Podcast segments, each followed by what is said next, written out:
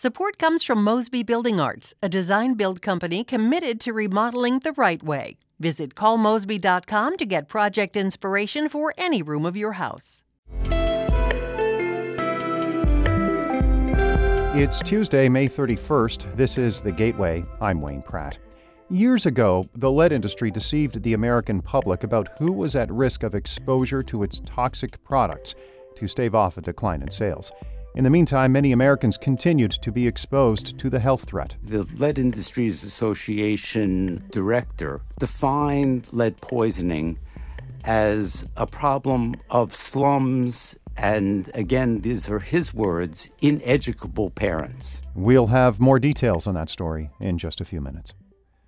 A COVID relief bill that St. Louis Mayor Tishaura Jones signed this month includes $2 million to improve accessibility for people with disabilities who live in or visit the city.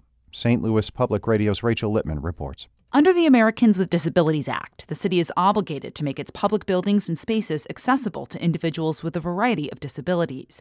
Its commissioner on the disabled, David Newburger, says most of the time the work gets done when a sidewalk or a street is being repaired or a new building is going up. But Newburger says the projects funded through the American Rescue Plan Act are different. What we're picking up with this kind of work is projects that are upgrading existing situations that otherwise would not be looked at. The list includes making two men's restrooms at City Hall accessible and installing new curb cuts and ramps at city senior centers. Newburger calls the $2 million a terrific start to whittling down the backlog of projects. I'm Rachel Lippman. St. Louis Public Radio. Illinois Governor J.B. Pritzker will sign a measure today funneling $700 million a year into Medicaid funded nursing homes to improve quality of care. About half will be used as incentive payments to hire more staff and create a higher pay scale for certified nursing assistants. The rest will raise the amount the state reimburses the homes. Theresa Eagleson is the director of the Department of Healthcare and Family Services in Illinois. In a perfect world, it would have been better to anticipate some of this and fix it before the pandemic, but as we ju- as we dove in, we saw some of it happening and then the pandemic only made it worse. Eagleson says understaffing and overcrowding have been problems for a long time. She says the funds will come from a combination of federal matching dollars, general revenue funds, and tax levies on nursing homes.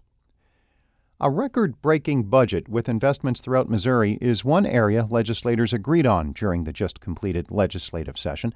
The budget package, though, is among less than 50 pieces of legislation lawmakers passed this year in Jefferson City. St. Louis Public Radio's Sarah Kellogg reports.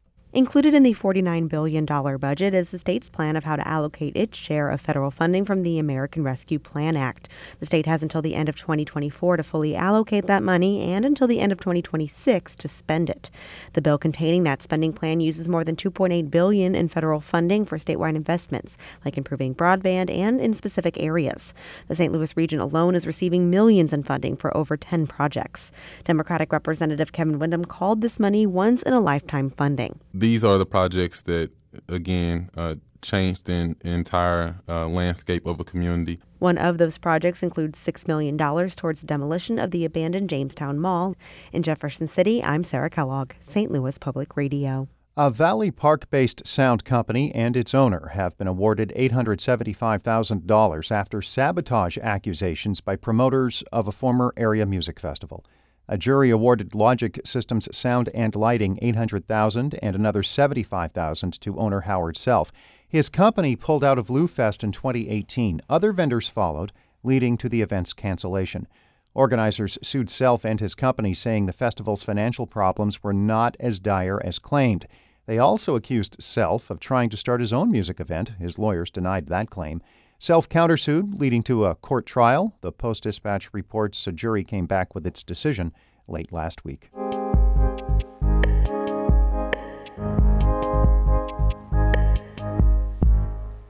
Lead is a dangerous neurotoxin. Researchers have known that for decades, but the substance stuck around in everyday products like paint and gasoline for years.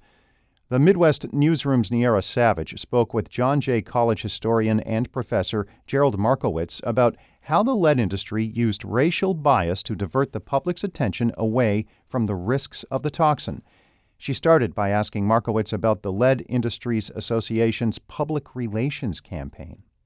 Well, the Lead Industries Association was the trade association for various uh, lead companies. They could be lead mining companies, they could be lead smelter companies, they could be lead pigment uh, manufacturers. And the reports that were started coming out in the 19 teens and 1920s about lead um, uh, poisoning of children uh, was of great concern to the Lead Industries Association because it could, of course, affect its sales.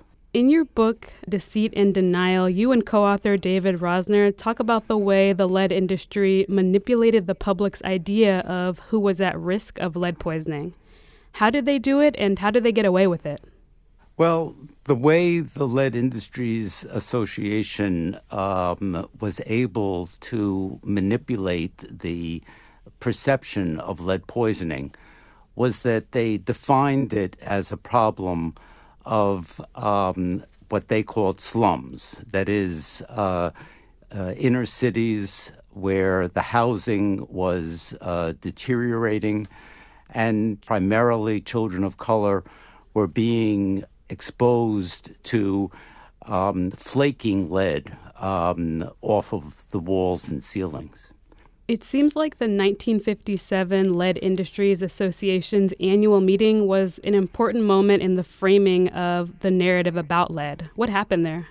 At that meeting, uh, the Lead Industries Association uh, director, uh, Manfred Bowditch, defined lead poisoning as a problem of slums and again, these are his words ineducable parents. Um, in a private letter, he made clear who he meant by ineducable parents. He was talking there, in his words again, as Negro and Puerto Rican uh, parents. And so he was in that meeting really blaming the victims he was blaming the uh, parents of children for not preventing lead poisoning.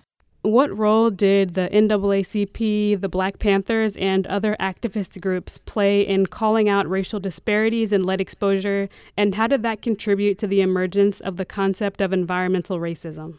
The um, civil rights movement of the 1950s and 60s was really crucial to the development of uh, understanding of lead poisoning as an environmental justice and environmental racism uh, issue.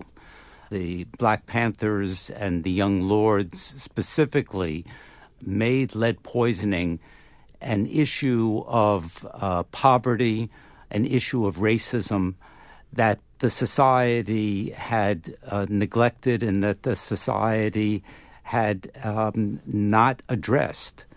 And so they really um, performed an incredible service to society as a whole because uh, lead was eventually eliminated from uh, gasoline. Lead was eventually eliminated from paint. And um, the lead levels of children all across the country um, were dramatically reduced.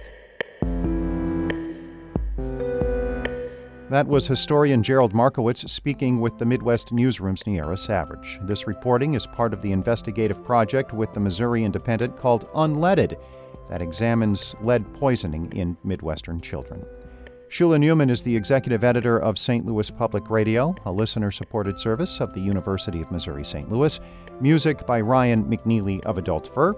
I'm Wayne Pratt. This has been The Gateway.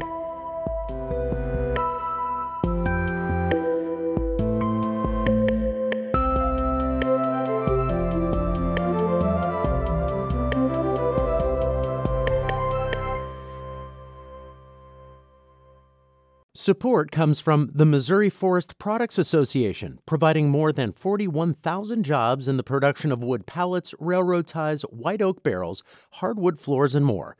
Details at choosewood.com.